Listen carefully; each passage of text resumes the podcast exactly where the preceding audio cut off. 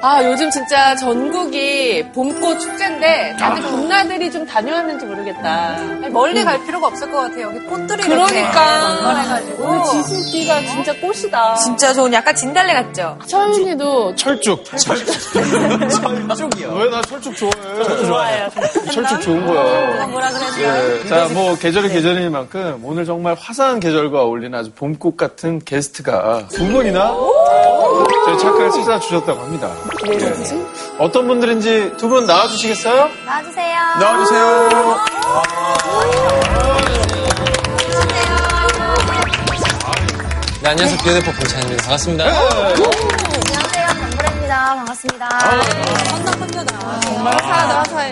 아니 근데 두 분은 저희 차크에 어떻게 또 나오게 되셨는지 아, 저 사실 역사 공부를 열심히 안 해가지고 오늘 한번 그 못했던 공부를 마저 열심히 해보고자 왔습니다. 오늘 주제가 역사였나요? 이렇게 또 알게 되는. 네. 아, 그러네. 힌트를 줬다. 네, 힌트를 주셨네. 근데 두 분 혹시 샤클 보신 적 있으세요? 네, 어떤 편을 좀 재밌게 보셨지? 불안한데? 무서워한다. 거짓말이에요. 제가 오늘 처음이에요. 공찬 씨는 우리 방송 좀 보셨어요? 끝까지는 보진 못했고요. 클립으로 이제 짧게 짧게 못 봤네. 신선하다, 신선해. 거짓 없는, 거침없는 이런 모습. 당황스럽긴 한데, 그래도 참 매력이 있네. 오늘 누나의 어깨에 거짓이 많이 들어가 있어요. 꽤 합성한 거 같아요. 실제 같아요. 근데 두 분이 저희에게 오늘 문제를 내주신다고 들었거든요. 저 방송도 안 보내드릴 감히 문제를 내겠다고 이렇게 나와있는데 아, 아니에요. 한번 맞춰보세요. 그럼 첫 번째 문제는요. 실제 고등학교 1학년 시험에 출제됐던 문제를 약간 어허. 변형한 거라고 합니다. 기출 문제. 어. 휴대폰 잠금 화면을 해제하려면 다음 사건들을 일어난 순서대로 나열해 여섯 자리 비밀번호를 완성해주세요. 진짜 모르겠어. 정말 역사다다. 와, 이거 쉽지 않다, 이거. 근데 사실 이런 문제는 저 같은 애들은 사실 되게 부담이 없거든요. 왜냐면 시청자분들도 저 같은 애들한테 기대하시는 게 별로 없어서 밑밥을 참 좀 아, 굉장히 네. 거칠어요. 뭔가 얼굴이식 안 되나? 아, 얼굴이 그냥- 중요한 거야. 야, 가보봐. 뭐가 먼저야? 어, 상의하시면 안 돼요. 하나만 알려드릴까요? 하나만? 다섯 개 알려줘야 돼. 딱 첫 번째 것만 알려드릴게요. 네, 첫 좋아요. 번째는 오 강화도 조약입니다. 어? 첫 번째가? 강원도 바- 지역이 1번이에요? 이럴 수가. 야, 네. 그럼 다 밀리네. 하나, 10, 오, 9, 팔, 8, 7, 네. 6, 어, 잠깐만. 아, 뭐야. 사, 어, 잠깐 번호 하나가 밀렸어. 아, 2, 1, 다 아, 정답을 들어주세요. 아, 나 잠깐만 하나 고칠래. 잠깐만. 이게 무슨 수학 문제입니까? 그림을 아, 그리셨는데요? 네. 잠깐만, 잠깐만, 하나 고칠래. 아니, 여기 있잖아, 순서. 뭐 김이래. 네, 정답 내금 불러드리도록 하겠습니다. 첫 번째는 5번. 와, 맞았다! 다음이고요. 그다음 2번.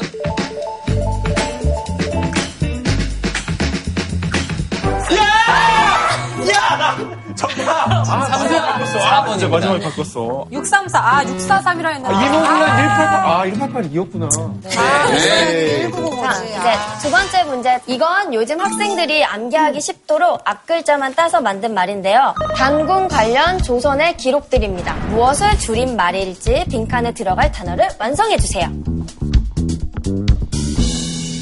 전혀 모르겠네요. 종? 노노노. 근데 어떻게. 동이 뭐 있지 않니? 동이. 동의 보관? 어, 나도 그 생각했어. 동서남북? 동네 방세. 동상입니다. 어? 동사무소. 동호대교. 아, 웃을 일이 아닌 게. 더 멍청해진 것 네. 우리 같아. 역사를 이렇게 몰라서 어떡합니까? 진짜 큰일입니다. 저야 뭐, 저야 뭐 마음 편합니다. 아, 왜 자꾸 편하지만 네. 부담스러운 거 우리 강지영 아나운서, 오상진 씨, 뭐 이런 분들. 다 틀렸는데. 야, 이거 진짜 모르겠다. 안 되겠네요. 어차피 그냥 하자. 안 되겠다. 그냥 빨리. 시간 아, 지나 안 지나 쓰지도 네, 못할 거. 정답을 공개하도록 하겠습니다. 띵. 아, 이거구나. 맞췄는데. 뭐야? 아니 근데 진짜 학교 다닐 때 사실 역사 공부하기 힘들었던 게 이런 거 순서 외우는 게 막 힘들고 막 그랬잖아. 맞아. 시작부터 너무 이렇게 저희를 힘들게 하셨는데 또 이게 퀴즈를 푼 의미가 또 있을 거 아니에요? 왜 풀었나요? 이게 무슨 의미가 있나? 오늘 선생님을 모셔서 도대체 이런 시험 문제를 왜 냈는지 본격적으로 네. 네, 알아보도록 할 텐데요. 다 같이 불러볼까요? 네. 선생님. 선생님. 예,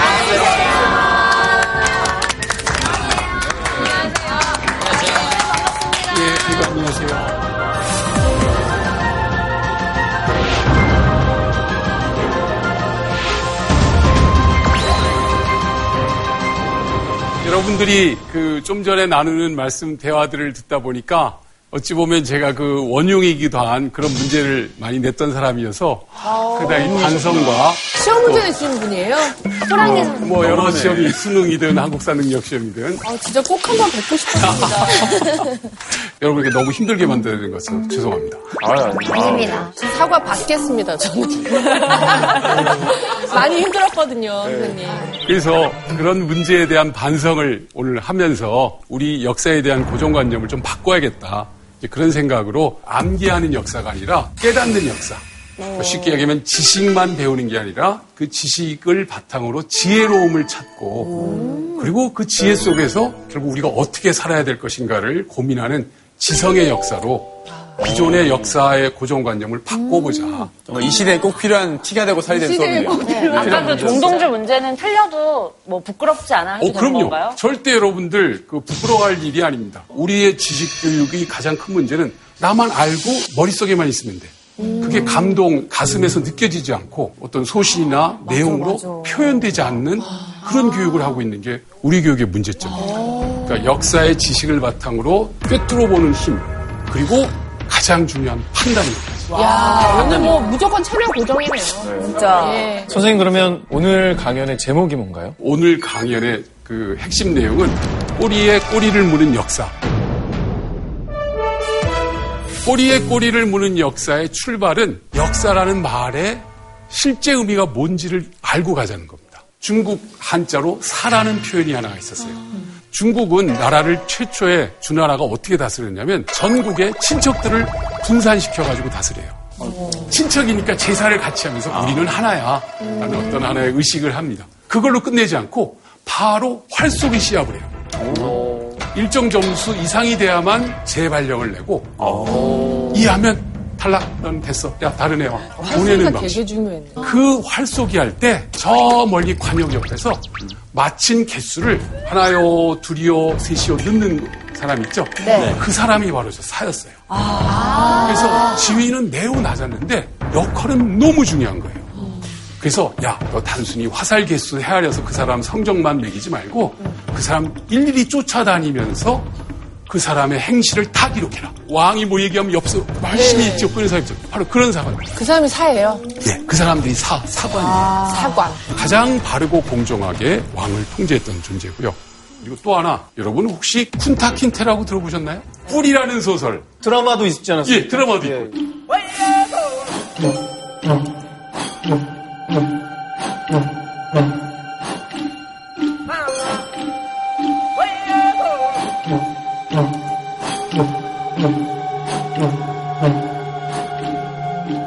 알렉세일이라는 사람이 실제 잡혀온 감비아라는 나라까지 가가지고 그 마을을 찾는 작업이 대미의 장식이에요. 근데 이 사람이 우리 할아버지 조상 찾으러 왔는데 좀 도와달라 했더니 어떤 관리, 아, 혹시 가능성이 있을지 모른다. 마을마다 그 마을의 역사를 깡그리 기억하고 있는 사람이 한 명씩 있대요. 기억을 한다고요? 기록이 아니에요. 아프리카 분들은 문자가 없으니까. 그냥 외우는 거예요. 어떻게? 노래로. 노래로. 우리 마을의 첫 조상은 누구신데 누구와 결혼해서 누구를 낳고 누구와 결혼해서 누구 낳고 낳고 에? 낳고 네, 중간 이정도좀 래퍼인데? 네. 주인공이 주프레라는 마을에 도착해서 얘기를 듣는데 어느 순간에 쿤타킨테는 사냥을 나가서 돌아오지 않았고 그래서 바로 주프레 마을이 자기 할아버지의 고향인 거예요. 그래서 결국은 그 사실을 기억하고 찾아내고 나는 누구인가에 대한 답을 찾는 그런 행위가 바로 역사였어요. 그래서 오늘 역사 여행을 인류 최초의 존재는 어떤 존재였고 어떤 시행착오와 아픔과 기쁨을 가지고 나로 수렴이 됐을까를 한번 찾아가는 간략하면서도 핵심 중심으로 한번 진행을 해볼게요. 자, 그럼 본격적인 강연 부탁드리겠습니다. 예, 고맙습니다. 우리에게 부각이 안 됐고 숨어있던 내용을 최대한 찾아보자. 토기는 왜 만들었을까요? 저장도 하고 음식물. 토기만의 유일한 기능이 바로 아, 있네. 신라의 쇠를 갖고 온 존재들이었어요. 대장장이? 사람도 아니고 귀신도 아닌 것이 철을 만드는 하이테크 기술을 갖고 네. 대박. 어우, 진짜 받고 싶었던 수업이 이런 수업이었어요. 진짜 꼬리에 꼬리를 물는 핵심으로 한번 들어가 네. 네. 볼까요? 진짜. 네.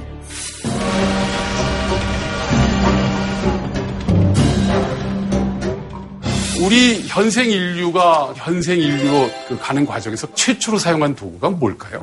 돌도끼. 토기. 돌덩어리 그냥. 토기는 조금 다음 단계였고 돌도끼, 주먹도끼라고도 하는 거죠. 핸드엑스라고 하는 저런 걸 여러분들이 교과서에선 다 배웠어요. 맞아요. 근데 여러분들이 무인도에 표류가 돼서 배가 고파지고 뭔가를 구하러 갈 때 뭘 집을까요? 돌을 집겠죠. 나무? 짱돌. 아무거나 주워들죠. 예. 저렇게 풀도 해치고 뭐가 있으면 따기도 하려면 돌도 들지만 나무 막대기를 들지 않을까요? 그런데 우리는 남아있는 유물이 돌밖에 없으니까 나무에 대해서는 별로 관심이 없어요. 사실 현실적으로 보면 우리가 돌 들고 뭘 잡으러 가기보다는 사실은 막대기 들고 채집하러 뭐 건지러 응? 다니겠죠. 음. 인류 역사에서 더 중요한 도구가 있었던 걸 우리는 잠시 간과했던 것 같아요. 자, 문제가 하나 나가겠습니다. 현생 인류가 생존의 결정 예. 조건. 불. 아, 근데 불은 그 자연에서 발견을 해가지고 도구는 인간이 가공을 한 거라는 관점에서 보면 옷, 옷, 옷, 가죽을- 옷이 나오기 전 단계. 어, 옷천. 나뭇잎? 옷은 뭘로 만들냐? 가죽잎으로 아, 네. 옷 만들 수 있는 가릴 수 있으니까. 옷을 만들기 위해서 뭐가 필요하죠? 바늘, 바늘, 바늘. 바로 끈. 끈 아. 또는 실, 맞네. 줄. 근데 저 때는 어떻게 만들어요?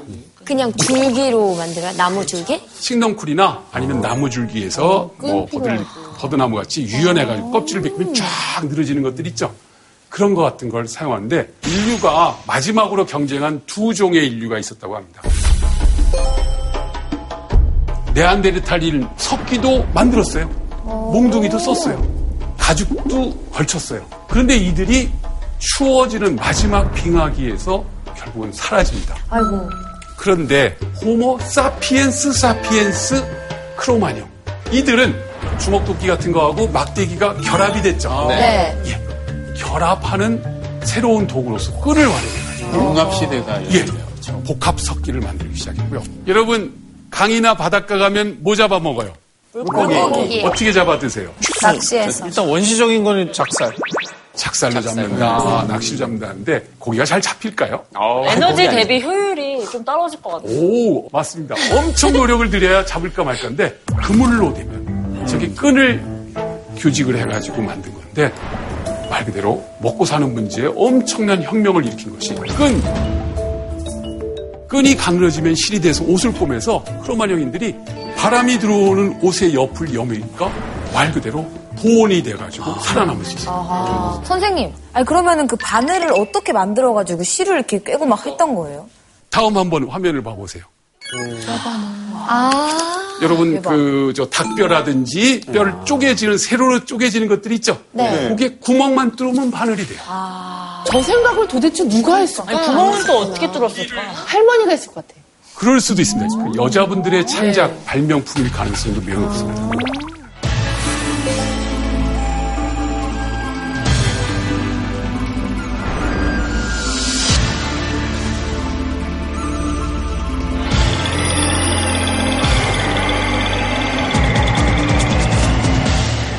최초의 도구의 의미와 함께 최초의 발명품은 그럼 뭘까? 근데 발명품이랑 도구랑 뭐가 다른 건가요? 자연에서 있는 것을 약간의 손질만 해가지고 만들어낸 게 도구라면 발명품은 직접 인간이 의지를 가지고 만들고 뭔가 변형을 해가지고 완성한 것인데 정답. 그릇 오 어떻게 하셨어요? 정답 정답 진짜예요? 아니, 근데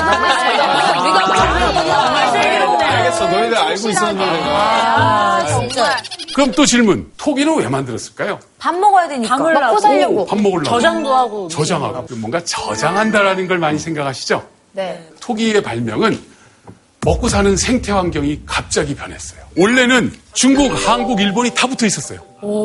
그 육지로 다 덮여 있는 공간에서 나무에 가서 뭘 따먹거나 간혹 동물 잡아먹거나 아니면 또 잡아먹히거나 토기를 사용할 이유가 별로 없었어요. 그런데 지금으로부터 한 13,000년 전 이전에 기온이 상승하면서 따뜻해지니까 얼음이 녹겠죠. 네. 그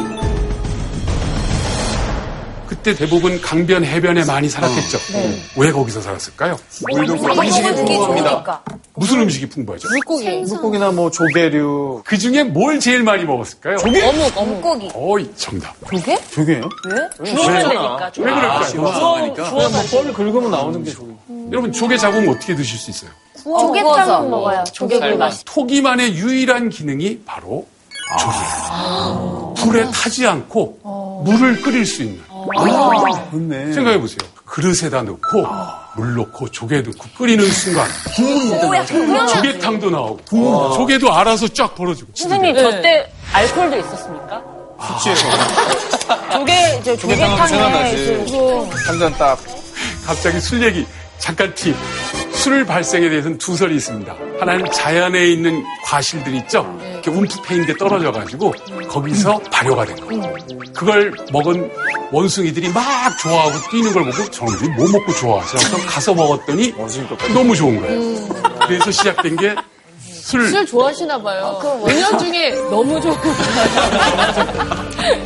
사실 근데 인류에게 술은 즐겁게 마시는 음식이 아니라 신과 만나는 음식이었어요. 많이 마셨네요, 그러니까. 요 얘기는 나중에 할게 이게 또 인류 역사에서 매우 중요한 역사가 네, 있으니까. 어쨌든 그 술 마시는 안주로 좋은 조개탕을 비롯한 이런 것들을 먹기 가장 좋은 도구가 톡이었던 아, 거예요. 그리고 그 조개탕의 흔적이 패총이라고 들어보셨어요? 네. 하도 조개국을 먹고 껍질을 버리니까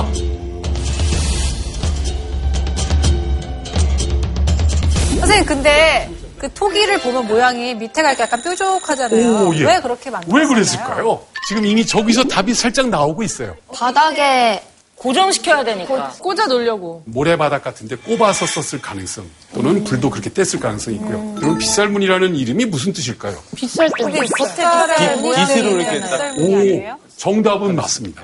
근데 빗살무늬 토기의 저 문양이 빗으로 그었을까요? 그 당시에 빗이 있었을까요? 아, 문양은 왜 넣었을까요? 어떤 의미로? 저 때 가족이 생긴 거예요. 그렇죠. 그래서 우리 거, 예. 네 거 구별하려고. 안 미끄러우려고 한 거 아니에요? 아, 안미꼴로라는 설도 있습니다. 구울 때 깨지지 아니면은 말라는 그런 설. 거예요. 먹고 살기 좀 괜찮아진 거예요. 그래서 여유, 예. 여유 시간이 생겨가지고. 남는 시간에. 네, 어, 남는 시간에 그거 그릴 수 있, 게된 거죠. 예술은 잉여가 아, 예술 있어요. 미감이 약간 발생했다. 윤택해진 거예요. 심심해서. 심심해서 여러 가능성이 있는데 또 하나의 가능은 저건 뭔가 문양이니까 뭘 그 상징하는 것 같다. 엎어놓고 한번 봤어요. 보니까 이렇게 위에서 보니까 햇살 문양. 햇살이 방사선 모양으로 쫙 퍼져나가는 모습 있죠? 아, 네. 저 하늘에서 나에게 따뜻함도 주고 생명을 주는 해의 기운을 내가 받아서 그걸 먹는다. 뭐 그런 식의 의미를 한 게 아닐까도 추정돼요. 대박이다. 빗살 분이 톡이 안지 30년 됐는데 예. 네. 이런 거 처음 듣는 거죠. 아, 그래요? 맞아, 맞아, 맞아. 어. 동그라미 치면서 외우기나 했지. 예. 왜 빗살 무늬를 넣었을까라는 생각 한 번도 해본 적이 없거든요. 맞네. 지금 여러분들이 화법이 바뀌었어요. 왜? 왜? 왜가 계속 나오죠? 제가 오늘 여러분들에게 남기고 싶은 주요 화두는 왜입니다. 왜를 계속 던지잖아요. 그 시대를 사람은 어떻게 살았을지를 자꾸 상상하게 되는 거 그래서 같아요. 두 번째 제가 하고 싶은 것이 어떻게 해요? 네. 어떻게? 왜? 어떻게? 기존의 역사 공부에서는 언제, 어디서, 누가, 무엇을 되게 이것만 시험 문제 냈고 그것만 외웠는데 사실 가장 중요한 건 역사는 그 상황에서 이 사람들이 토기를 왜 만들었지? 음. 어떻게 만들었지? 어떻게 사용했지? 이런 식의 과정이 보이시죠? 네. 이런 단계를 거쳐서 그렇다면 이제 우리 민족으로 한 번 더 가볼게요.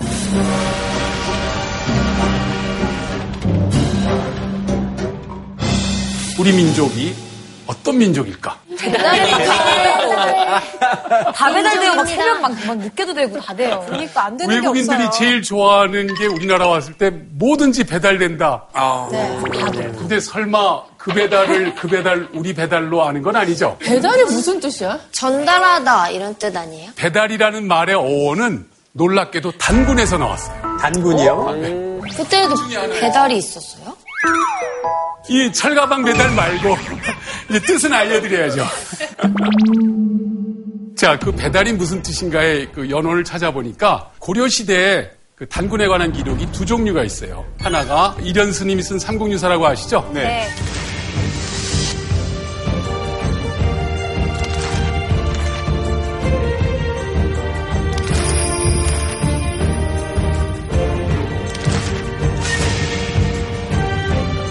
또 거의 비슷한 시기에 이승휘라는 유학자가 쓴 제왕운기라는 책 거기에 단군 얘기가 나옵니다.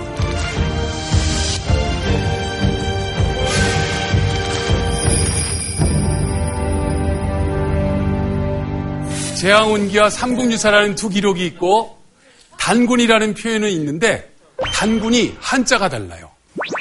삼국유사에 나오는 단자는 재단 단자의 단이고요. 제왕운기에 나오는 단군은 네, 박달나무 단자 단이에요. 그리고 임금 군자를 썼어요. 여러분 박달족의 임금이다. 그럼 박달은 무슨 뜻일까를 조금 더 어원적으로 찾아보니까 우리 민족이 밝음을 사랑한다고 그러죠. 우리가 광명신앙. 그래서 이 박자가 밝을 박자예요. 그래서 이 박의 개념이 왜 중요하냐면 우리나라에만 있고 중국에는 없는 성씨가 하나 있어요. 음. 박수요? 정답. 정말? 아, 여러분 중국에 가면요 조선족이 운영하는 음식점 중에 이게 참 이런 얘기해도 되나 박간의 보신탕이라고 있어요. 그래서 주인 보고 어이 박씨냐고 했더니 아니 너 킨가요? 그래 박간애가 조선 사람이라는 보통 명사. 아, 우리가 중국 사람을 뭐라고 불러요? 아. 왕, 서방 그런 거예요. 아, 우린 박이에요? 어, 왜 우리 박간애가 조선 사람들을 의미하는 보통 명사. 중간인 줄 알았어요. 김인 줄 알았어요. 아, 근데 박씨가 좀 박씨를- 무난하긴 해요. 밝음의 박자를 되게 우리가 유출하고요. 다른 벌판이나 땅 되게 그런 의미의 고유어로 와가지고 우리 고유 그 문자가 없을 때는 한자를 가지고 쓰게 되죠. 그러다 보니까 비슷한 발음으로 막 쓰는 거예요. 박에 비슷한 단어가 배가 됐어요. 붓도들 배자 관련해 달자가 이제 도달한다 뭐 그런 의미의 용어를 해가지고 밝은 땅에 사는 나라의 임금 그런 정도로 해석합니다. 박달족을 상징하는 이런 그 고유 표현을 활용한 건데 그거 말고 이제 여러분 잘 아시는 삼국유사의 단군은 또 뭔가 봤더니 재단의 임금이라는 의미예요. 재단 단자의 임금 군자예요. 북방의 하늘을 지칭하는 고유어가 탱글이라는 표현이 나옵니다. 탱글이요? 제 와이프 애칭이 띵글인데.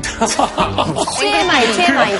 그리고 탱그리를 숭배하는 제사장이 탱글이었어요. 또 그 사람이 우리 고유어를 여러분 단골이라고 들어보셨어요. 단골, 단골집에서 이제. 아, 그 단골, 그 아니, 자주 가는 단골이 아니라 이게 단골레. 무당, 무당이네, 이렇게. 무당집 네, 단골레. 그래서 무당집을 무당이라는 집 이름이 단골레라고. 단골이에요. 골. 네. 네. 단골을 한자로 쓴 게 단군인 거예요. 무당의 후손이 죠 무당이에요? 그렇죠. 음. 근데 무당이라는 개념이 제사장이에요.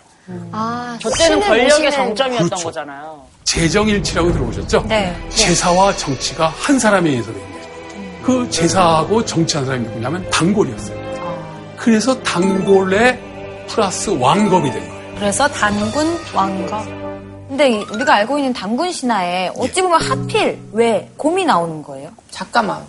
작가 마음, 두 발로 서서 곰은. 어. 어? 정답의 근저. 진짜? 건빵 먹을 때 이렇게 두 발로 서서. 놀랍게도 숲속의 사람이라는 표현이 곰이에요. 아, 진짜. 예, 이 고아시아 민족이 북방 지역에 유포하고 있는 소수 민족은 의외의 곰을 포인트다. 음. 숭배하는데 곰은 숲속의 사람이다. 근데 원숭이도 원숭이가 더 가깝지 않아요? 원숭이. 우리 땅에는 원숭이가 없잖아. 왜 없어? 대원도 있잖아. 우리 땅에는 저 남방에서 들어왔기 때문에 원숭이는 없었죠. 우리 쪽에는. 자, 그럼 왜 곰이 가장 신성한 동물 개념으로 정착이 됐을까? 곰만이 갖고 있는 독특한 특성이 있습니다. 겨울잠. 정답! 어. 아, 겨울잠. 사람처럼 서서 또 있는 존재가 가을이 되면 어디론가 들어가요. 들어가서 안 나타나니까 죽었다. 했는데 봄이 되니까 싹 나와. 우리는 겨울잠이라는 개념을 알죠? 네. 옛날 사람들은 알았을까요? 몰라. 모르죠. 그럼 뭐로 봤을까요, 그걸? 그냥. 부활. 그래서 이 곰이라는 존재는 부활의 능력을 갖고 있는. 다시 태어나. 예. 그러니까 곰을 숭배하죠. 이것도 정답이라기보단 가장 그 근사한 유추예요. 그럼 왜 곰이 가장 신성한 동물 개념으로 정착이 됐을까? 어원적으로 분석을 해봤더니 곰이라는 말이 우리 고유어의 감이라는 표현에서 나왔어요. 우리가 따먹는 감이 아니라 기억 아래아점 미음 있는 감 있죠? 네. 그 감이라는 표현이 신을 의미하는 우리 고유한 표현이에요. 이 말이 일본으로 가면은 감이 가 돼요. 오. 네. 가미까제라고 들어보셨죠? 네, 어. 신. 예, 신풍. 신풍. 몽골이 고려 고려까지 복속시킨 다음에 여몽연합군이 일본까지 원정하러 가요. 간데 갑자기 태풍이 몰아쳐가지고 여몽연합군이 거의 전멸해버립니다. 그 바람 태풍을 신이 우리를 보호하기 위해서 보낸 거다 해서 감히 가지라고 한 거고 이런 식의 내용이 곰으로 정착이 됩니다. 그래서 곰이꼴 신인 것 아니 정말 꼬리에 꼬리를 무네요. 리얼. 네. 선생님, 근데 곰은 곰인데. 그 쑥과 마늘은 대체 어디서 나왔는지. 메뉴 선정 음. 이유를 예. 왜 하필? 한번 생각해보죠. 쑥은 여러분 뭐로 많이 드셨어요? 봄나무 나물, 아, 된장국. 쑥국 쑥국. 몸이 찬 분들한테 쑥이 진짜 좋아요. 그래요. 쑥이 가장 강한 생명력이 있으면서 인간에게 가장 도움이 되는 최초의 치유약적, 치유적 효과의 어찌 보면 아. 약초였던 것 같아요. 약초. 그리고 마늘이라고 아까 얘기하셨는데 마늘이 우리 역사에 언제 등장했을까요? 당군 때. 당군 때 등장했죠. 그렇죠. 단군 때 등장했는데 우리가 그러니까 지금 외래, 먹고 있는 외래종 마늘. 아닙니까 외래종 왜? 사실은 외래종이에요. 그죠? 이게 마늘 원래 네, 없었죠. 페르시아 처음에. 이란 쪽에서 실크로드를 타고 들어와요. 어 그럼 저 얘기도 나중에 덧붙여진 거예요? 그 논리로 지금 중국이 단군 신화는 훨씬 후대에 만든 거라는 학술 논문을 최근에 북경대 교수가 막 썼어요. 어머. 근데 그 마늘이 그 마늘이 아닌 거예요. 안마늘. 저 산이. 옛 기록을 다 뒤져보니까 산이 두 종류가 있어요. 네. 달래를 먹었던 거군요. 매운맛 나는 먹을만한데. 이런 구분 식물 같은 것들을 알싸하잖아요. 산이라고 했어요. 근데 맛도 근데- 좀 비슷해요. 나중에 들어온 마늘이 대세를 장악해서 산 하면 모두가 다 마늘처럼 봤는데 놀랍게도 그 곰 생태를 관찰하는 분들이 하는 얘기는 동년을 하고 나오는 곰이 뭘 먹는가 봤더니 달래. 달래가 봄의 봄이잖아. 둘 다 봄나무 그러면 선생님 아이들 보는 동화책이나 교과서에 마늘을 이제 달래로 바꿔야 되지 않아요? 맞습니다. 그러니까 여러분들이 그 역할을 또 해주셔야 아. 돼요. 우리가요? 그럼요. 여러분들이 막 얘기도 하고 제일 좋은 게 있으면 야 그 마늘이 그 마늘이 아니라 달래였다. 그리고 좀 더 이해가 돼요. 달래랑 쑥을 먹고 100일은 견딜 수 있을 것 그렇죠. 어. 같거든요. 어. 달래는 먹을만해요. 근데 너무 허무맹랑해서 사실 그렇죠. 이게 진짜 좀 역사적으로 진짜 좀 있었을 법한 얘기가 있었으면 좋겠어요. 왜 그랬을까요? 중국의 최초의 요순 임금이라든지 그 이전에 사망오제라고 얘기되는 신적인 존재들도 다 허무맹랑해요. 그리고 우리 삼국의 신화도 보면 주몽이 아래에서 태어나요. 자기 조상들을 신성하게 표현하고 싶은 거예요. 완전히 신화적인 이런 역사 말고 음. 어떻게 만들어졌는지 그거에 대한 기록은 아예 없는 거예요. 예. 그 전엔 우리도 문자가 없었어요. 그래서 수천 년 전부터 너희 저 첫째 할아버지 누구께서는 이렇게 이렇게 하고 이렇게 하고 이게 그냥 계속 구전으로 보여져요. 그 과정에서 하나씩 둘씩 추가가 돼요. 이야기가. 굉장히 오랜 뿌리의 그렇죠. 역사였던 건데. 그렇죠. 이게 만들어진 게 최근 게 아니라 아주 오래 전에 우리 민족이 아주 이렇게 좋은 의미와 내용으로 역사를 잘 키워나갔는데 안타깝게도 우리가 나라를 잃었을 때 어떻게 됐을까요? 왜곡하고 이런 걸 왜곡하고. 자꾸 다르게 해석해서 왜? 폄하하고 이런 걸 없애놔야 대단해 보이지 않잖아요. 그 그렇죠. 민족 자체가. 일본이 우리 식민지로 하니까 일본보단 우리가 못하다고 생각을 해야겠죠. 네. 그러다 보니까 단군 신화 그 거짓말이야. 왜? 자기네 신화보다 한 1500년이 빨라요.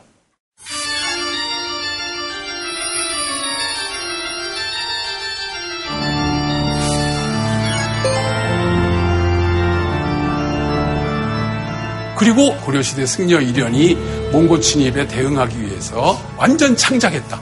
이런 식으로 막 얘기를 했어요.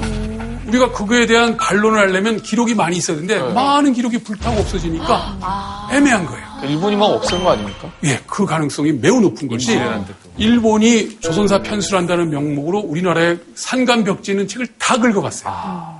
우리 역사의 시작에서 단군을 해야 된다고 하는 우리 측 학자나 그런 사람들 다 쫓아내고 자기들에게 불리하다고 생각되는 건 어디 갔는지 모르게 결국 한 나라가 너희를 점령했던 그 시대부터가 실제 역사다. 왜? 너희들은 예전부터 타율적으로 지배받은 민족이니까 우리한테 또 지배받아도 된다라는 남에 의해서 이끌어가는 존재라는 걸 역사를 왜곡 강화하면서 단군을 부정했던 겁니다.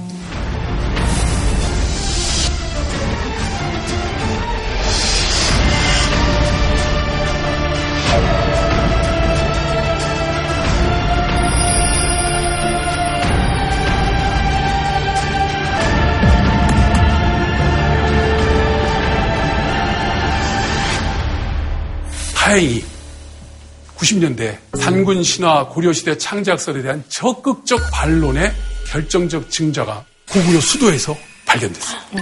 한번 그림을 봐보실까요? 음. 네. 저 그림 많이 보셨죠? 씨름도? 씨름도 각저총이라고 해서 저기 보면 나무 밑에서 씨름하는 모습 보이시죠? 네. 야, 저 씨름 역사가 고구려 시대도 저렇게 유행했구나 정도로만 얘기됐는데 관심을 조금 옆으로 돌렸고 나무가 이렇게 있죠. 네. 그 나무 밑에 뭐 이상한 그 두 명이 앉아 있는 것 같지 않아요? 어디요? 확대해서 좀 보여주면 확대해 안 돼요? 주십시오.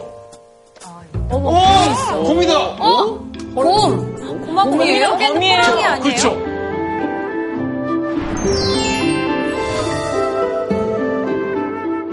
왼쪽이 범, 오른쪽이 곰. 사람처럼 앉아있네. 그렇죠. 동물처럼 엎드려 있는 자세가 아니라 사람처럼 앉아 있는 네, 그렇죠. 앉아 게 있어요. 곰과 범이 사람이 되려고 네. 바로 그 내용이 저기에 나타나고 있어요. 자, 다음 거 한번 보여주실까요? 있어요? 예. 이게 장천이라는 1호분 벽화의 백희가무도라고 해서 많은 사람들이 축제하는 모습인데 저 맨 왼쪽 한번 봐보세요. 확대해 보실까요? 어디, 어디. 지금 아, 약간 흑인가요? 네? 나무 밑에 이렇게 시커먼 게 보이죠? 네. 곰이 물 속에 들어가 있어요. 잠자고. 아, 이러고 있네요. 아, 이러고 있네요. 보인다, 이렇게 있는. 어디? 아, 저곰 뒤에 있고, 이렇게 자고 있잖아. 팔 이렇게 이렇게 하고 있잖아. 뭐 진짜 모르겠어. 다리 누구예요? 선생님, 그 이거는 물 속에 너무 들어가고. 근데 이게 어, 예. 저희가 곰인 걸 알고 보니까 이게 곰이지 사실 그냥 보면 사실 고사리 같이 생겼거든요. 고사리 같이 생겼거든요. 보살이요. 마음을 곱게 먹어요. 아니 이거 보기 나름이지 이거 보고 싶은 대로 보는 거 아닙니까? 예, 사실 물론 그런데 저 원본 모습을 자세히 보면요. 정확하게 곰이 선생님, 예, 여기 누구도 무대- 부정 안 합니다. 저게 어디 있나요? 선생님? 중국 집안, 국내성, 고구려 제 두 번째 수, 국내성. 국내성입니다. 두 개다. 고구려 사회의 주류는 아니지만 약간의 비주류적인 전통 신앙의 모습으로 남아있어요. 아, 그럼 고려 때 만들어 놓은 얘기가 아니네요. 처음으로는 아니죠. 이게 5세기용, 소기 400년대 벽화니까. 이런 거 이미 일본 끝- 사람들한테 보여주면 뭐래요? 예? 고사리 같은 고산이 어, 됐으네. 일본 학자들도 인정합니다. 일본 학자들도 인정했어요. 아, 이건 곰이다. 예, 다만 일본 학자들 중에 일부는 아 그럼 고구려 때 만들어진 거다. 우리가 계속 이런 걸 찾아내고 연구하고 올라가야 됩니다. 자 이제 진짜 꼬리에 꼬리를 무는 핵심으로 한번 들어가 볼까요? 네.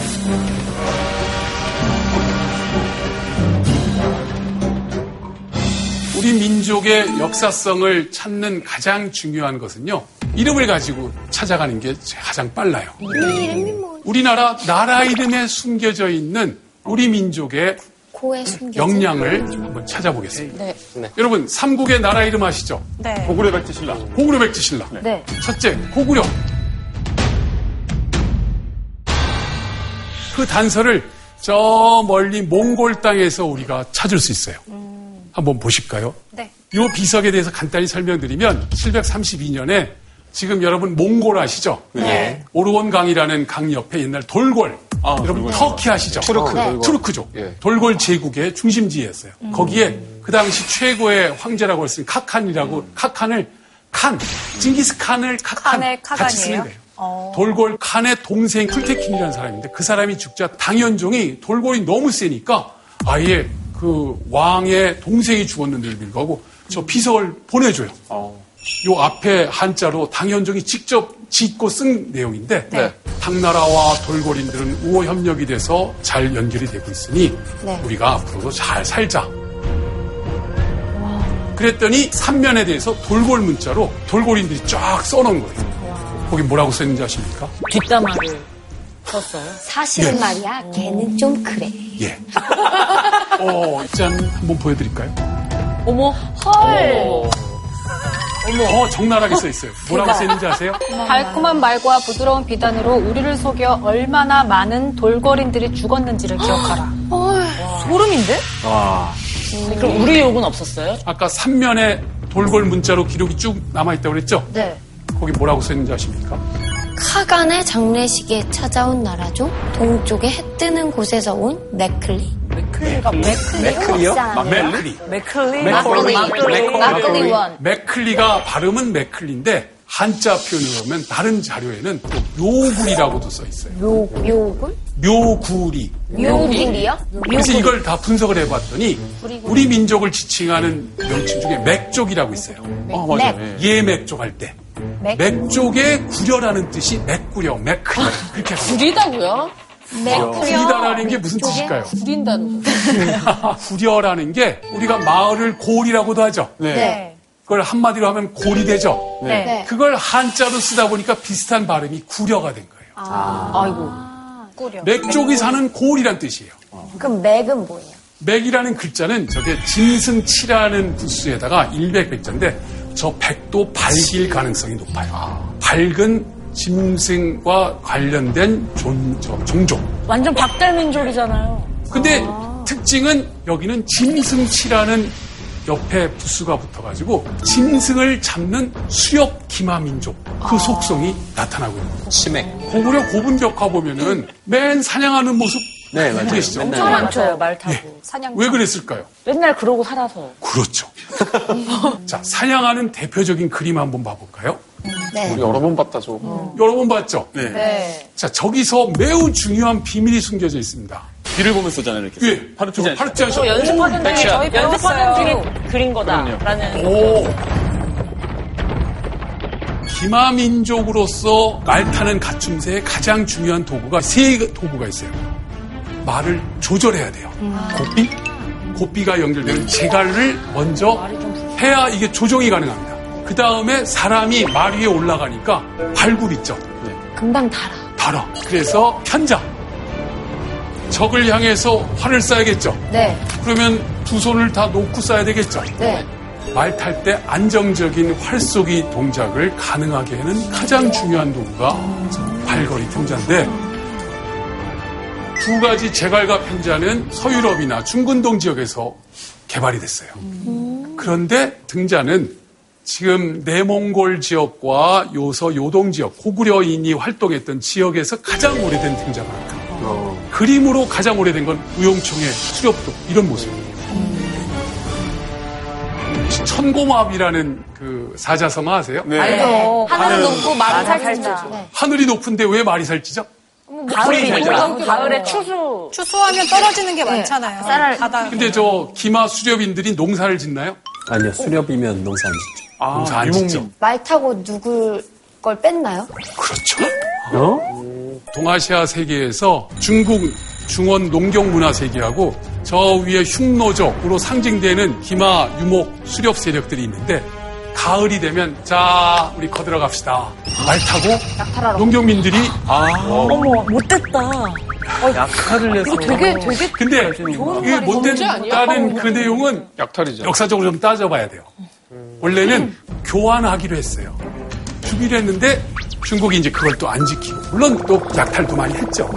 어찌됐건 가을 농사가 다 결실이 이뤘을 때 하늘이 높아지면 아 우리가 한 해 열심히 지은 걸 우리가 먹는 게 아니라 누가 먹어요? 말 탄 사람들. 예, 산악계나 말 살찔 거 조심. 그런 얘기인데 맨날 당할 수만 아. 없죠. 죠 그러니까 도망가는 적을 향해서 농경민족이 수레를 이용해가지고 공격합니다. 그러니까 어떻게? 도망가면서 뒤를 돌아서요. 그래서 아까 그 파르티안 샷이 나옵니다. 아. 이렇게 거대한, 광대한 대륙을 누볐던 그 역사가 우리 민족에게 대륙 문화 코드의 원형을 전해주고 있습니다. 그러면 맥구려가 예. 어떻게 고구려로 이렇게 딱 변하게 됐는지. 예. 이제 고구려란 이름은 사실은 고구려인 스스로가 지칭합니다. 그래서 이제 맥족이 사는 고을. 근데 그 고을 중에 으뜸의 고을. 높을 때? 높을 고. 가장 최고의 고을이라는 의미로 고가 붙은 것 같아요. 아, 정말. 고구려를 세운 고주몽이잖아요. 그렇죠. 성을 딴 그래서 거라고. 오 아주 중요합니다. 고씨의 구려라는 의미도 있어요. 아. 그래서 고씨라는 게 높을 고자죠. 어. 그런 맥락으로 해서 그렇죠. 고구려란 이름이 스스로 자부감을 표현하는 어. 명칭으로 정착이 된 것 같아요. 그래서 우리 말할 때도 맥구려 하면 약간 진짜 뭐가 구린 애가 같은데 아, 그렇죠. 고구려 하면 또 되게 굉장히 막 예. 있어 보이고 그렇죠. 귀엽, 급이 귀엽. 달라 보이죠. 네. 고구려라는 표현을 한때 중국인들이 너무 싫은 거예요. 그래가지고 신나라가 생겼을 때 그 신나라는 나라를 세웠던 왕망이라는 그 사람이 고구려 군대를 동원해가지고 흉노를 공격을 하려고 그랬어요. 고구려 사람들이 반항을 하니까 저놈들이 감히 내 말 안 들어? 야, 군대 동원해서 저놈들 소탕해라. 근데 고구려가 너무 강력하게 저항하니까 아주 하급 장수 한 명을 목을 베다가 이게 고구려 왕 추해버립니다라고 거짓 보고해요. 그랬더니 왕망이 너무 기뻐서 저 눈에 가시 같은 놈들이 이제 해결이 됐구나. 이제 또 고구려라 하지 말고 아래 하자 하구려라 해서 어머 이름을 바꿔보래요. 하구려. 이럴 정도로 유치해. 너무 유치하다. 그렇죠. 예. 너무 유치해요. 뭐야. 근데 유치한데 진짜 정말 기분 나쁠 것 같아요. 고구려면 저구려라고 해야지. 뭘 뭐야, 이거 하구려야. 정말. 우리가 상구려였어? 왕망은 그래서 망했죠. 결국은 망합니다. 그래. 이런 정말 데는. 왕망했네, 왕망. 왕망망망망. 지금 따라갔네.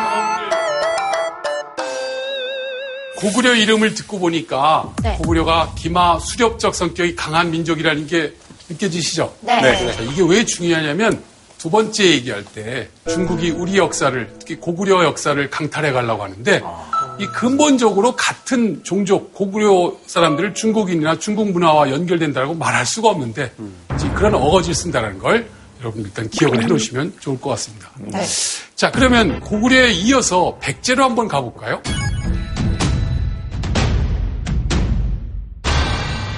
여러분 백제하면 어떤 그 이미지 인상이 떠오르세요? 백제는 뭐 향로 이런 느낌이고. 오, 백제 네. 대학로. 아담하고 뭔가 좀 예쁘고 근데 좀 세련된 느낌? 백제 하면 저는 약간 일본이 떠오르는 게 일본 사람들이 약간 백제 후손이 있다 이런 오, 예. 얘기 들은 적 그 있거든요. 일본 철학의 뿌리에 말 그대로 백제 여인과의 관련성이 네. 또 있고요. 저는 무령왕릉. 오, 무령. 네. 아. 야, 수준들이 한 세대 전분들은 뭐라고 얘기를 하냐면 의자왕과 삼천궁녀, 아. 낙함 그런 얘기. 여러분 세대가 확 달라졌네요. 너무 고맙습니다. 사실은 백제에 대한 부정적 이미지로 되게 의자왕을 방탕하고 그다음에 삼천궁녀나 뒀다면 이건 말도 안 되는 거거든요. 생각해 보세요. 3,000명이 아니었다고 하더라고요. 예, 지금 저 의자함과 삼천궁녀 저게 지금 고란사라고 낙화암 밑에 있는 사찰에 그 그려져 있는 뭐 이렇게 오래된 그림은 아니에요.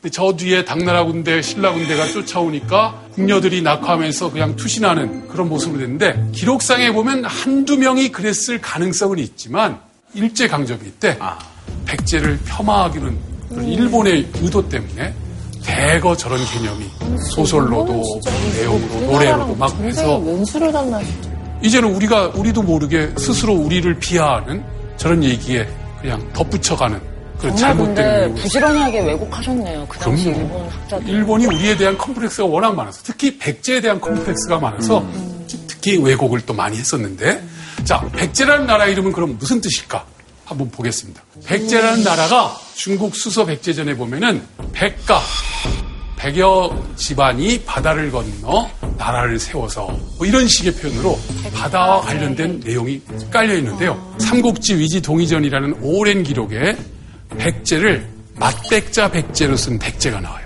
여러분 백부님 큰아버지를 백부라고 하죠. 네. 큰아버지 백자 쓰는 백제라는 나라 이름이 처음 있었어요. 그랬다가 온조와 비류가 남쪽으로 내려와서 나라를 정할 때 형 비류는 인천 미추홀로 가고 동생 온조는 어머니를 모시고 지금의 강남 쪽으로 가요. 그때 10명의 신하가 같이 했다 해서 나라 이름을 십제라고 합니다. 그리고 비류 세력이 다시 합치니까 백성들이 즐겁게 와- 다 왔다 해서 나라 이름을 백제로 바꿨는데 앞에 으뜸 열, 백 개는 같고 뒤에 제자는 똑같죠. 네. 근데 저 제가 무슨 뜻인가 봤더니 건널 제자, 나루터 제자. 한강, 임진강, 예선강, 서해안을 장악한 나루터, 항구 세력들이 연합한 으뜸 나루터, 열 개 나루터, 백 개 나루터. 그래서 말 그대로 동아시아 해양 제국을 이뤘던 백제의 역사성이 여기서 딱 나오고 있습니다. 그래서 결국은 백제가 중국 요소 지역도 진출했다. 중국 산동성도 갔다. 특히 여러분 일본에 많은 영향을 줬죠. 거리상으로는 신라나 가야가 훨씬 더 왜 일본하고 가깝죠. 네. 근데도 저 멀리 있는 저 한강 유역에서부터 간 이 백제 세력이 일본의 고대 문화를 흠뻑 준 거예요. 어떻게? 바다를 건너. 여러분 구다라나이라는 표현 혹시 들어보셨어요? 구단한 아이요? 그러니까 구다라나이. 백제를 일본인들이 쿠다라라고 읽어요. 수다라? 설이 몇 개가 있는데 큰 나라 설이 있어요. 큰 형님의 나라. 또 하나는 아주 큰 나루터에서 온 나라. 그래서 큰 나루터 나라. 구다라 나이가 뭐냐면 구달할 게 아니다라는 얘기예요. 백제 사람들이 아주 우수한 문화를 일본 외에다 전해주니까 일본에서 가짜 그 모조품들도 만들겠죠. 네. 그래서 물건을 갖고 왔는데 딱 보니까 에이 구달하나이 백제가 아니잖아 라는 식의 표현을 지금도 좀 일본인들이 쓰고 있어요. 가장 좋은 것을 표현할 때 구달하고 그게 아닌 것은 구달하고 구달하나요? 나이가 아. 부정한데 그런 표현이 돼요. 그럴 정도로 백제는 동아시아의 그 일본, 중국을 저, 저 동남아권까지 누볐던 우리 민족에게 바다 코드를 남기는 대단한 민족입니다. 근데 이 해양의 문화가 안타깝게도 고려 조선을 거치면서 우리에겐 좀 줄어들었습니다. 조선이라는 나라 자체가 검약하게 백성들과 잘 살자 해서 해외 진출을 적극적으로 안 뛰다 보니까 500년 동안 그게 많이 줄고 남북 분단이 되다 보니까 바다가 또 공비가 온다 해서 막아버리고 그래서 우리에게 다시 살려야 될 중요한 문화 코드는 바다 코드예요. 그 험한 바다를 넘어갔던 강인한 우리의 역량 그걸 기억을 해주시기 바라고요. 네. 자 그럼 신라 얘기까지 한번 가봐야겠죠. 네.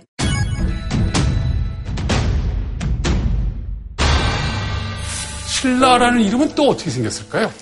신라. 신라에 대해서는 일단 몇 개설이 있었어요. 예컨대 실학자인 한진서라는 분은 새로울 신자, 나라라자 해가지고서 새로운 나라다 이런 개념으로 하게 됐고요. 또 다른 표현은 저걸 세네라는 우리 고유어를 한자 표현으로 쓴 건데 새 그런 새바람 하듯이 그 동쪽을 의미하는 고유어에다 땅이라는 의미의 누리 땅 의미해서 동쪽의 땅이라는 표현으로 설명하기도 하고 또 역사학자 중에 이병도 선생은 저걸 소산한다라는 그리고 땅이다라는 의미로 해서 높은 땅, 소산한 땅, 뭐 이런 식의 형용적 표현을 막 했는데 전혀 새로운 견해가 하나 또 제기가 됐어요.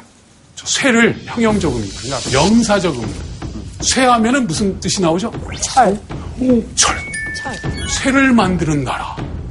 라는 아. 개념이 나와요. 인류 역사에서 철이 왜 중요한지 아세요? 하나의 시대를 열었잖아요. 맞아요. 예. 철기 문화? 예, 철기 문화. 네. 무기도 많이. 여러분, 인류가 최초로 사용한 금속기는 뭔지 아세요? 청동 청동기. 청동기가 왜 먼저 나왔을까요? 녹이는 데 재련하기가 쉬워서. 맞습니다. 녹는 온도가 낮아서 청동이 가장 먼저 쓰이는데 결정적 약점이 있어요. 너무 희소해요. 요즘도 가끔 구리선 전선 잘라다가 팔아먹는 사람이 있다는 얘기도 있었죠. 지금도 네, 비싸기 때문에. 근데 철은 워낙 많으니까 무기 플러스 농사 짓는 도구로도 철기를 썼어요. 그래서 국가 발전에서 철기를 만들 수 있는 집단이 있으면 최고 하이테크 집단의 국가 역량의 최고봉을 당하고 문제는 청동보다 높은 온도에서 녹는데 그걸 녹여낸 민족이 있어요. 저 히타이트 민족이라고.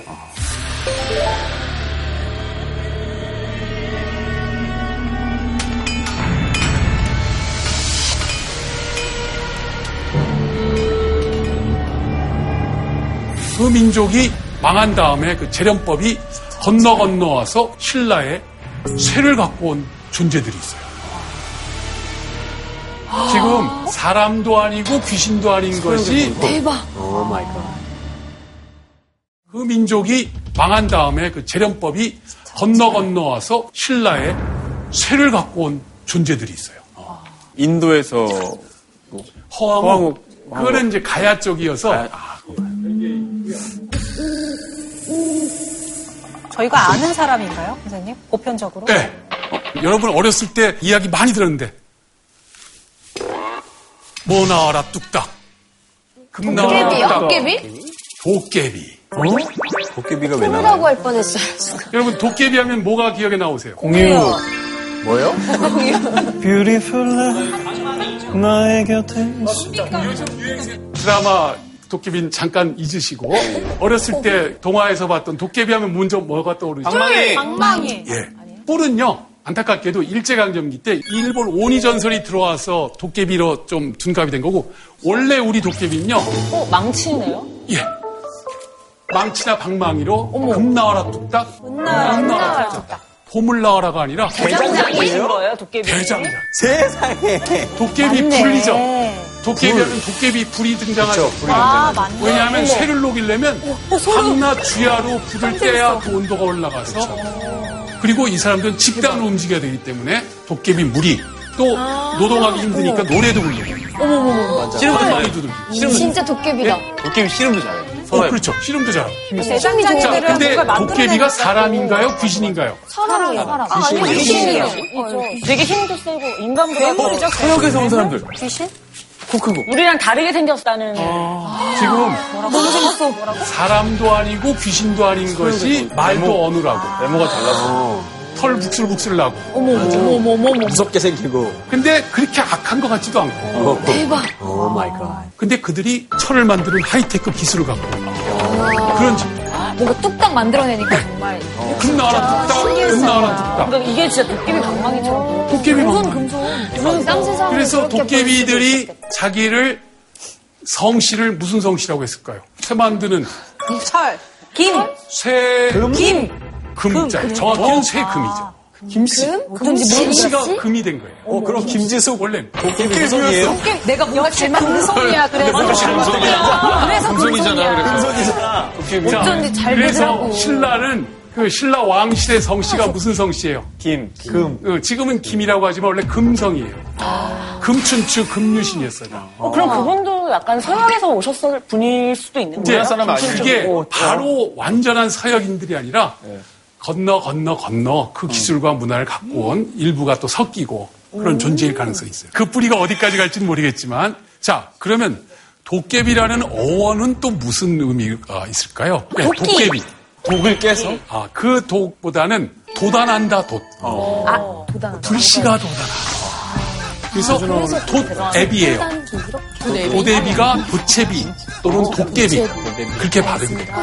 그래서 불씨앱이라는 뜻이에요. 불을 만든. 그래서 놀랍게도 신라 사회의 철기 문화를 갖고 온 세력들이 철을 만들면서 자기들의 성은 금성으로 근데 현재는 왜 우리가 다 그러면 기미로 간단하게 그냥 말씀드리면요. 여기도 설이 몇 가지가 있는데 가장 결정적인 설이 조선 왕조 때 바뀌었다라는 설이에요. 어, 금이 김으로. 원래 금시였는데. 예. 여러분 음양 오행설이라고 아세요? 네. 알죠 네. 하늘에 있는 일월이 있고 땅에 다섯 가지 요소가 목화 토금수 있죠. 네 근데 이게 순서 배열을 하면은 나무를 막 비비면 뭐가 생기죠? 불. 불. 불이 활을 타고 나면 뭐가 생기죠? 재. 재. 아. 네. 흙이에요. 흙이 뭉치고 뭉치면 쇠. 쇠는 기온이 변할 때면 물이 생기죠. 또 물이 많은 데서 나무가 잘 자라죠. 이게 네. 아. 상생관계예요. 반대로 불이 야하면 물로 끄고 물은 홍수나면 흙으로 막고 흙은 나무 뿌리가 뚫고 들어가고 나무는 칼로 쇠로 자르고 가위바위보. 네. 쇠는 불로 녹이고 그건 상극이에요. 조선을 세운 이성계가 오야지시죠. 그렇네, 나. 나무목의 아들자죠. 목기운이에요. 목의 기운. 김씨가 금씨가 된 것은 조선왕조가 음양오행설에서 나무 기운의 나라 기운을 약화할 수도 있다 해서 바꿨다라는 설이 꽤 강력해요. 근데 거기에 대한 반론도 있어요.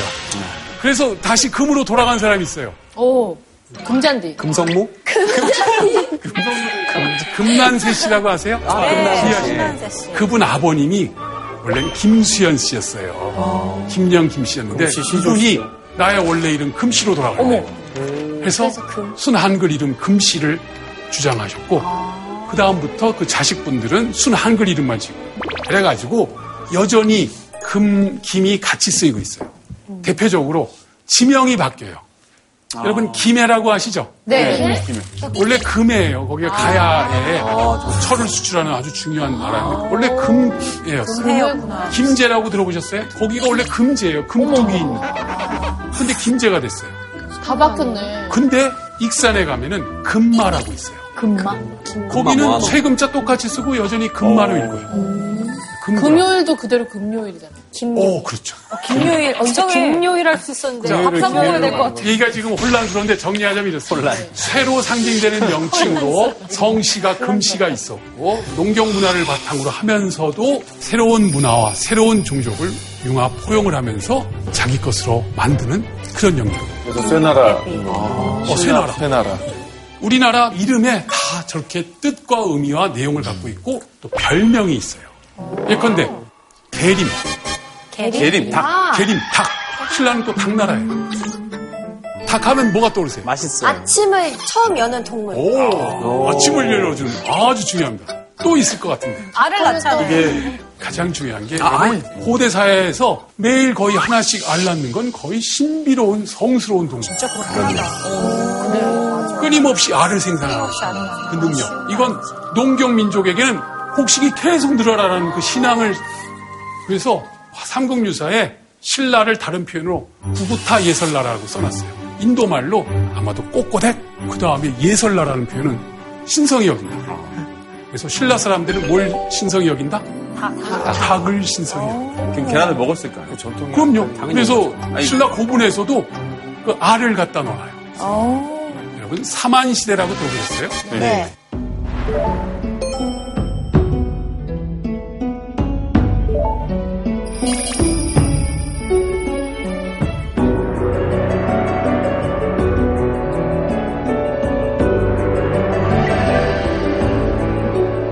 그래서 신라에게는 진한 사회, 사만의 진한에 새를 숭상하는 문화가 있고 백제는요 다른 표현이 매나라라는 표현이 있어요. 매나라요? 네, 날아다니는 매. 제왕운기라는 책 거기에 음준이란 저 음자가 매음자고 준자가 법도준자인데 저건 매준자로도 쓰여요. 매의 나라라는 표현이 기록에 나와서 그게 무슨 뜻인가 봤더니 백제가 사실은 마한의 전통을 갖고 있어요. 자, 마지막으로 고구려에 대해서는 약간 그 이설일 수도 있고 부분설일 수도 있는데 고구려 사람들은 뭘 숭상한 것 같으세요? 피닉스. 남주작 북현무. 어, 그렇죠. 오, 사신에 아, 나오는 오백호. 주작, 현무. 그건 이제 약간 도교적인 중국 관념이 들어온 거고. 고구려인 스스로. 힌트 없나요? 힌트. 찬 씨가 한번 맞춰보는 자, 거. 네. 어, 좋아. 마지막 자, 기회. 힌트. 힌트 주고 기회 주는 걸로. 예. 힌트 단독 힌트 주고 양서류. 고구려 선물. 양, 양쪽에 별로 없다. 양서류 하면은 개구리? 정답. 어, 개구리예요? 개구리요? 개구리를 고구려. 닭이나 매보다는 거의 잡아먹히는 존재가 왜 개구리? 사실은 어, 그래서 약간 좀 이설도 있고 있는데 땅은 여러분, 어, 제일 큰데. 사료에 보면은 유화가 누구와 결국 살게 되죠? 아, 네. 금화왕. 금화왕. 와, 개구리 왕. 개구리 우리의 왕, 맞아. 예. 금화왕. 부여의 금화왕이라는 존재가 있고요. 개구리가 처음에는 어떻게 나오죠? 올챙이 알로 나와. 옳지. 알. 물고기. 앞다리가 수, 앞다리가 수. 팔짝팔짝 개구리 되죠. 그다음 물 속에서 나와요. 그게 양설이죠. 양쪽에 서식하니까. 인간에게 물 속에 들어가서 살 수 있는 능력이 있나요? 없습니다. 근데 태아일 때는 어머니 뱃속에 있잖아. 그렇죠. 문제다. 중요한. 우리가 사실은 태아 때는 태반 속에서 물 속에 있죠. 네. 근데 나와서 땅에서 살아요. 개구리가 그런 역량을 보여주는 가장 대표적인 동물.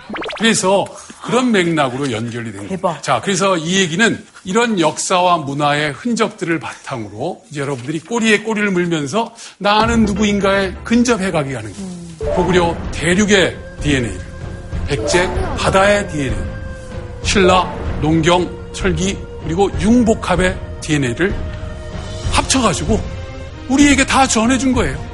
이 얘기 들으니까 너무 재밌긴 한데 예. 사실 우리는 고구려 백제 신라보다 조선 시대를 더 잘 알고 있고 예. 더 가깝게 느끼고 있어서 이때의 DNA가 정말 전승이 되고 있나라는 걸 좀 잘 못 느끼긴 하게 되는 어, 사실은 거예요. 이 명칭이 놀랍게도 고려로 이어지고 조선으로 이어지고 지금 대한민국으로 이어지고 있는 거예요. 여러분 고려의 그 원 명칭의 뿌리가 고구려인 거 다 아시죠? 네. 조선은 고조선. 고조선이에요. 지금 대한민국의 한은 말 그대로 아까 마음 변한 지난 한의 개념을 또 이유. 근데 사실 이런 얘기는 어찌 보면은 여전히 하나의 학설적 성격이 강해요. 왜냐하면 역사에는 정답이란 표현은 없죠. 네. 유력한 설이 있을 뿐이에요. 네. 오히려 지금 제가 말씀드린 것보다 더 합리적이고 논리적인 근거와 내용으로 한다면 설이 또 바뀌는 거예요. 오늘 저는 어찌 보면 우리가 제일 잘났다 뭐 이런 식의 세친 국뽕적 얘기를 하자는 게 아니라 우리에게 부각이 안 됐고 숨어있던 내용을 최대한 찾아보자라는 관점을 했고 다양한 시각과 다양한 자료로 끊임없이 공유하고 토론하고 합의점을 찾아가는 과정이 돼야 된다고 봅니다.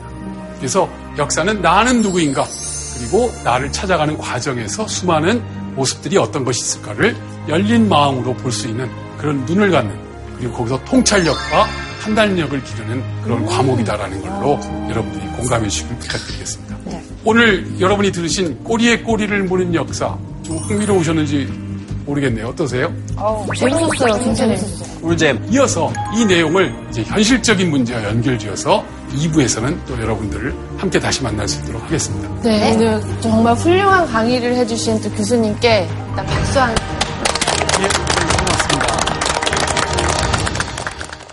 중국은 2002년부터 수년간 고구려와 발해의 역사를 중국에 편입하는 목적에 고구려를 중국 지방 정권으로 묘사한 내용도 박물관과 유적지 곳곳에 버젓이 기록돼 있다고 합니다. 뭐 하자는 거지? 그냥 대놓고 야 알고 봤더니 동북공정 결과 아래도 중국사 고구려도 중국사 지금 2년 전에 관계투합리 설명에서도 중화민족의 비석예술이라고 해서 중국 조선족 애국시인 윤동주 생가라고 돼 있죠 중국 땅으로 가고 보면요 백두산에 백자도 없어요 어우, 답답해. 중국이 들어가는 것은 속에 있습니다 중국이 두려워하는 게 있어요? 어찌 보면 중국의 목을 죄고 있는 큰 문제일 수도 있다고 어, 그럼 영토가 바뀔 수도 있는 문제까지 가요.